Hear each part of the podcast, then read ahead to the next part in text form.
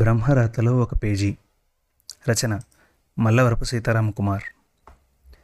అనుచరులు చెప్పారనో భార్య లేదా బంధువులు చెప్పారనో ధర్మాన్ని తప్పడం మనుషులకు అలవాటు.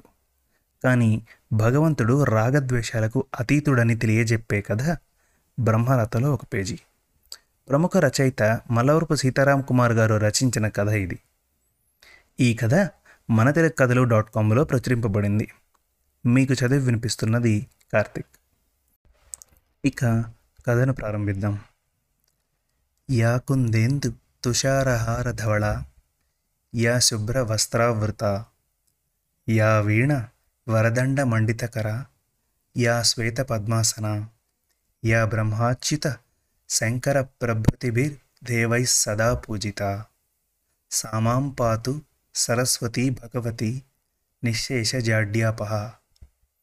సరస్వతీ స్తోత్రాన్ని మధురంగా ఆలపిస్తోంది మహాలక్ష్మి.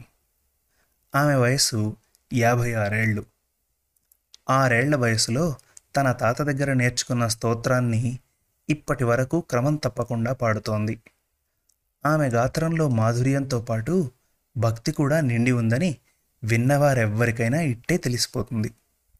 హై స్కూల్ రోజుల్లో ప్రతిరోజు ఆమె చేతే ప్రేయర్లో సరస్వతి స్తోత్రం పాడించేవాళ్ళు. పెళ్లి చూపుల్లో ఏదైనా పాట పాడమంటే సరస్వతి స్తోత్రం పాడింది మహాలక్ష్మి.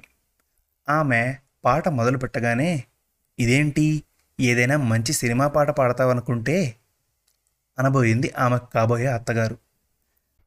కానీ భక్తి పారవస్యంతో పులకించిపోతూ పాడుతున్న మహాలక్ష్మి గాత్ర మాధుర్యానికి ముగ్ధులైపోయారు. పాట పూర్తి కాగానే అప్రయత్నంగా చప్పట్లు కొట్టారు.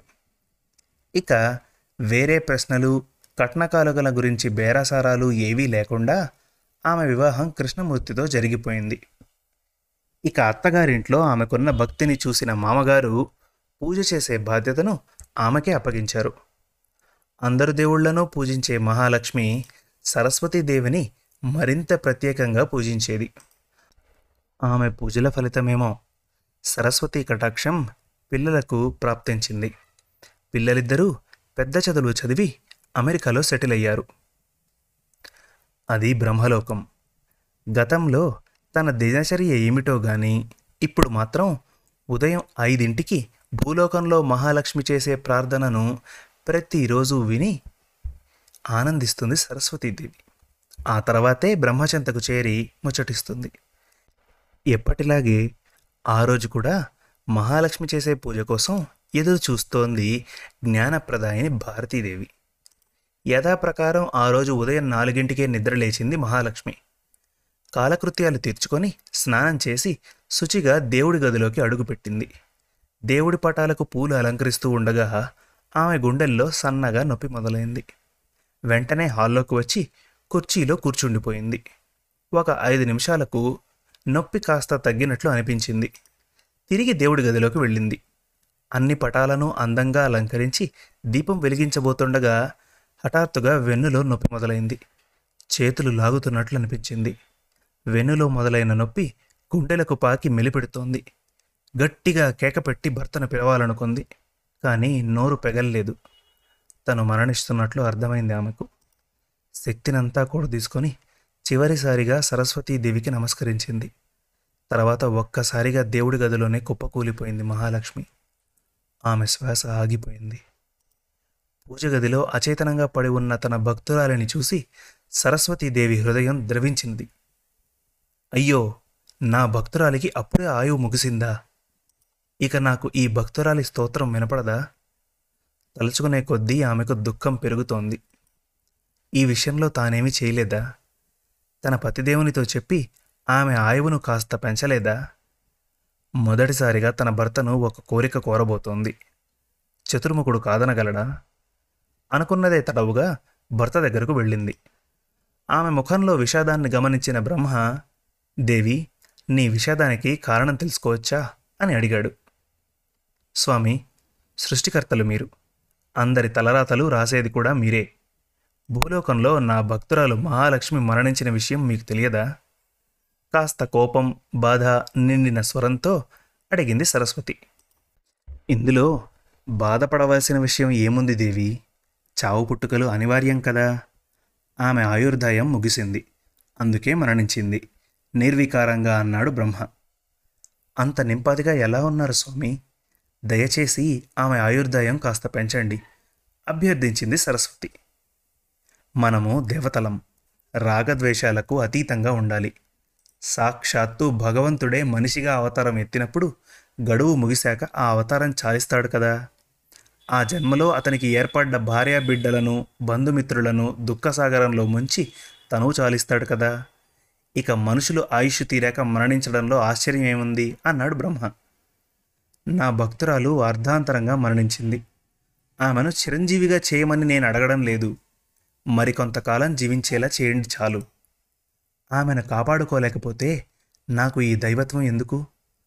ఆమెకు ప్రాణహాని జరగకుండా చూడండి అంటూ అక్కడి నుండి వెళ్ళిపోయింది సరస్వతి. వెళ్ళిన కొన్ని క్షణాలకే తాను పొరపాటు చేశానేమోననిపించింది సరస్వతీదేవికి. బ్రహ్మరాతను మార్చమని తను కోరడమేమిటి? ఎంత పొరపాటు! వెంటనే ఆయన దగ్గరకు వెళ్ళి క్షమాపణను అలగాలి అనుకుంది. వెళ్లే ముందు దీనురాలైన తన భక్తురాలు మహాలక్ష్మి మృతదేహాన్ని మరొక్కసారి చూడాలనిపించింది. తన దృష్టిని భూలోకం వైపు మళ్లించింది. ఆశ్చర్యం, మహాలక్ష్మి హాస్పిటల్లో జీవించే ఉంది. తల అటు ఇటు కదిలిస్తోంది. అంటే తన పతి తన మొర ఆలకించాడన్నమాట. మనసులోనే విరించికి నమస్సులు అర్పించి జరిగిన సంఘటనలను తన దివ్య దృష్టితో పరికించింది. దేవుడి పూజకు పూలను అలంకరించింది మహాలక్ష్మి. ఆమెకు ఏ విధమైన గుండెపోటు రాలేదు. ఉత్కంఠతో చూస్తోంది సరస్వతి. దీపం వెలిగించాలని అగ్గిపుల్లను గీసింది మహాలక్ష్మి. అనుకోకుండా చెయ్యి జారి చీరపైన పడిందా అగ్గిపుల్ల. క్షణంలో ఆమె చీర అంటుకుంది. మంటలు పైకెగిసిపడ్డాయి.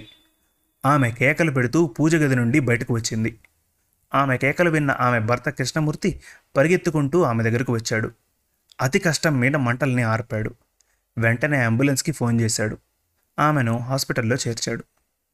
దేహం దాదాపు సగం పైగా కాలిపోయి హృదయ విదారకంగా కేకలు పెడుతోంది మహాలక్ష్మి. అమ్మా సరస్వతి, ఈ బాధను భరించలేను. బతికినా సగం కాలిన దేహంతో ఆనందంగా జీవించలేను. బ్రహ్మదేవుడితో చెప్పి నా ఆయుష్ను ముగించు తల్లి అంటూ రోధిస్తోంది. పైనుంచి ఈ దారుణాన్ని చూసిన సరస్వతి ఈ దేవికి కళ్ళలో నీళ్లు తిరిగాయి. ఆవేశంగా భర్త దగ్గరకు వెళ్ళింది. స్వామి, ఒక్కటంటే ఒక్కసారి మీరు రాసిన రాతను మార్చమన్నాను. మరెప్పుడూ నేను అలా అడగకుండా తగిన శాస్తి చేశారు. ప్రశాంతంగా దేవుని గదిలో తనువు చాలించాల్సిన నా భక్తురాలిని చిత్రహింసలకు గురి చేస్తున్నారు. ఇందుకోసమా ఆమె ఆయుష్ను పెంచమని నేను మిమ్మల్ని కోరింది? ఆమెకు ఏ విధమైన హాని జరిగినా నా మనసు క్షోభిస్తుంది. ఇంతకు మించి నేనేమీ చెప్పలేను మీకు అంటూ నీళ్లు నిండిన కళ్ళతో అక్కడి నుండి నిష్క్రమించింది. తన ఏకాంత మందిరంలో కూర్చొని సాధారణ మానవ మహిళలాగా రోధించింది సరస్వతీదేవి. సృష్టి కార్యంలో తలదూర్చి తానెంత పొరపాటు చేసిందో తెలిసి వచ్చింది ఆ తల్లికి. తిరిగి భర్త వద్దకు వెళ్ళి తన భక్తురాలి రాతను మార్చమని కోరాలా? అలా కోరితే ఆయన ఏమనుకుంటాడో? ఏమైనా అనుకోని తనను కోపగించుకున్నా సరే భక్తురాలిని ఎలాగైనా కాపాడుకోవాలి అనుకున్నదే తడవుగా తన మందిరం నుండి బయటకు నడిచింది. వెళ్ళేటప్పుడు తన భక్తురాలి దీనస్థితిని మరొక్కమారు చూడాలనుకుంది. అప్పుడే కదా తనకు బ్రహ్మతో వాదించగలిగే శక్తి కలిగేది. ఆమె దృష్టి భూలోకం వైపు మళ్ళింది. ఆశ్చర్యం, పూజగదిలో మహాలక్ష్మి దీపాన్ని వెలిగించింది. ఒకసారి అందరు దేవతల పటాలకు నమస్కరించి పూజకు సిద్ధమైంది. ఆమెకు గుండెపోటు రాలేదు. చీర అంటుకునే అగ్ని ప్రమాదమూ జరగలేదు. చూస్తున్న సరస్వతీదేవి మనసు ఆనందంతో పొంగిపోయింది. మొత్తానికి బ్రహ్మదేవుడు కూడా భార్య మాటలకు విలువనిచ్చి తను రాసిన రాతను తానే మారుస్తాడన్నమాట.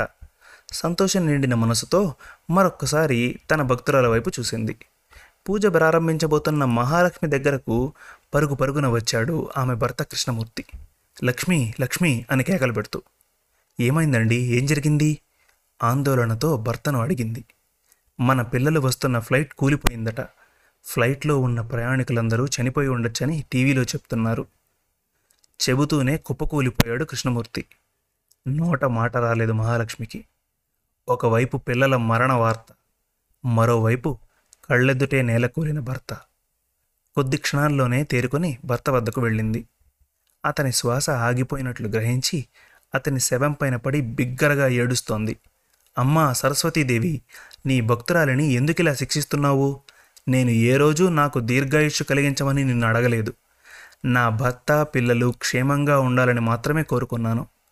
నన్ను ప్రాణాలతో ఉంచి వాళ్లను తీసుకువెళ్లడం నాకు జీవిత శిక్ష విధించడమే అని పైకి చూస్తూ ప్రశ్నిస్తోంది.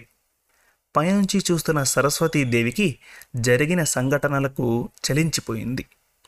తన గురించి కాకుండా భర్త పిల్లల గురించి ఆలోచిస్తోంది మహాలక్ష్మి. స్త్రీల మనసులో అంతటి ఔన్నత్యాన్ని నింపింది బ్రహ్మదేవుడే కదా. అంతా తన పొరపాటు వల్లే జరిగింది. బ్రహ్మరాత విషయంలో తానెప్పుడూ కలుగజేసుకోనని చెప్పాలి అనుకుంటూ అతని దగ్గరకు వెళుతోంది. ఆ సమయంలోనే ఆమెకు నారద మహర్షి ఎదురయ్యాడు.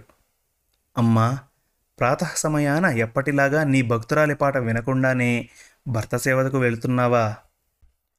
అడుగుతున్నందుకు అన్యథా భావించద్దు. బ్రహ్మదేవుడిపైన ప్రేమ పెరిగిందా లేక భక్తురాలి మీద దయ తగ్గిందా?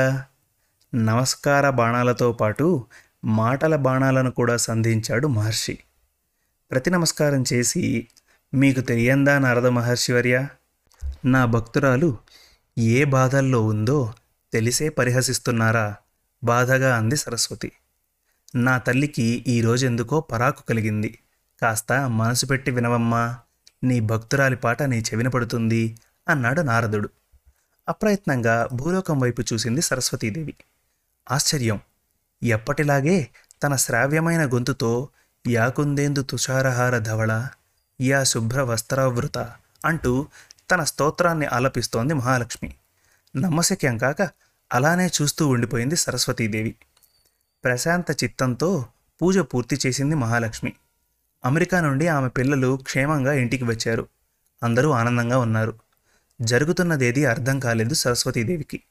అంతా ఏదో మాయలా ఉంది. ఇదేంటి మహర్షి, ఏది నిజం? ఇంతకుముందు నేను చూసిందేమిటి? ఒకవేళ బ్రహ్మదేవుడే తన రాతను మార్చాడా? అర్థం కాక ప్రశ్నించింది సరస్వతి. అమ్మా, నీ భక్తురాలికి ఏమీ జరగలేదు. అంతా తమకు కలిగిన భ్రమ మాత్రమే అన్నాడు నారదుడు. ఇదేమిటి, నేను ఇంతసేపు భ్రమకు లోనయ్యానా? అదే నిజమైతే నేను జ్ఞానదేవతలు ఎలా అవుతాను? ఆశ్చర్యంతో ప్రశ్నించింది సరస్వతి. ఎంతోసేపు కాదమ్మా, ఎనిమిది వందల అరవై నాలుగు కోట్ల సంవత్సరాలు బ్రహ్మలోకంలో ఒక్కరోజు కదా. ఆ లెక్కన క్షణంలో కోటవ వంతు మాత్రమే నీకు భ్రమ కలిగింది. అది కూడా లోకోపకారం కోసమే అన్నాడు నారద మహర్షి. లోకోపకారం కోసమా? కాస్త వివరించండి నారద మహర్షి అని అడిగింది సరస్వతీదేవి. తల్లి వాగ్దేవి, భూలోకంలో ప్రజలలో ఆశ్రిత పక్షపాతం పెరిగిపోతోంది. తన బంధువుల కోసం, అనుచరుల కోసం ప్రజలు ధర్మం తప్పుతున్నారు. తమ వారి కోసం నియమాలకు తిలోదకాలు ఇస్తున్నారు. తమ వారు ఎన్ని ఘోరాలు చేసినా వెనకేసుకొస్తున్నారు. కానీ ఊహలో కూడా సాక్షాత్తు సరస్వతీదేవి కోరినా బ్రహ్మదేవుడు తన ధర్మాన్ని తప్పలేదు. అలా తప్పి ఉంటే ఆ భక్తురాలికి లాభం కంటే నష్టమే ఎక్కువ ఉండేది. ఇక వాస్తవంలో ఎవరికోసమైనా సరే తన రాతలో ఒక్క పుటను కూడా మార్చడు సృష్టికర్త బ్రహ్మదేవుడు. అంతటి స్థిత ప్రజ్ఞత ఉంది కాబట్టే ఆయన ఆ పదవిలో ఉన్నాడు. ఈ కథా సృష్టి కోసమే మీకు ఆ భ్రమ కలిగింది. బ్రహ్మ కర్తవ్య పరాయణతను భూలోకంలో ప్రచారం చేయడానికే నేనిక్కడికి వచ్చాను. ఈ కలియుగంలో మనుషుల్లో అవలక్షణాలు పెరిగాయి. దేవుడికి కూడా తమ దుర్గుణాలని అంటగడుతున్నారు. తమ లాభం కోసం ధర్మాన్ని అతిక్రమిస్తున్నారు. ధనం ఖర్చు చేసి తమ కార్యాలు నెరవేర్చుకోవాలనుకుంటున్నారు. అదే గుణాన్ని దేవుడికి ఆపాదించి ముడుపులతో తమ కోరికలు తీరుతాయని ఆశపడుతున్నారు. భగవంతుడి ముందు ధనము, ఆభరణాలు గొప్పవి కాదని తెలుసుకొని వాటిని కానుకగా సమర్పించడమే నిజమైన భక్తి. అలాంటి వారికి దైవానుగ్రహం తప్పకుండా ఉంటుంది. కానీ నీకిది నాకది అనే రీతిలో సాగే భక్తి వ్యాపారమే కదా. అలాంటి వారిని దేవుడు ఎలా అనుగ్రహిస్తాడు? మహాలక్ష్మి లాంటి గొప్ప భక్తురాలి కోసమైనా సరే బ్రహ్మదేవుడు తను రాసిన రాతను మార్చడు. నిజమైన భక్తులకు కేవలం కష్టాలని ఎదుర్కొనే ధైర్యాన్ని మాత్రమే ఇస్తాడు భగవంతుడు, వివరించి చెప్పాడు నారద మహర్షి. తర్వాత ఇద్దరు బ్రహ్మదేవుడి చెంతకు చేరారు. ఏ విధమైన ప్రలోభాలకు లోను కాకుండా తన ధర్మాన్ని నిర్వర్తిస్తున్న ఆ చతుర్ముఖుడి వంక ఆరాధనగా చూసింది సరస్వతీదేవి. ఆ ఇద్దరికీ భక్తితో నమస్కరించాడు నారద మహర్షి. సరస్వతి కటాక్ష ప్రాప్తిరస్తు. మరిన్ని మంచి కథల కోసం మన తెలుగు కథలు డాట్ కామ్ విజిట్ చేయండి.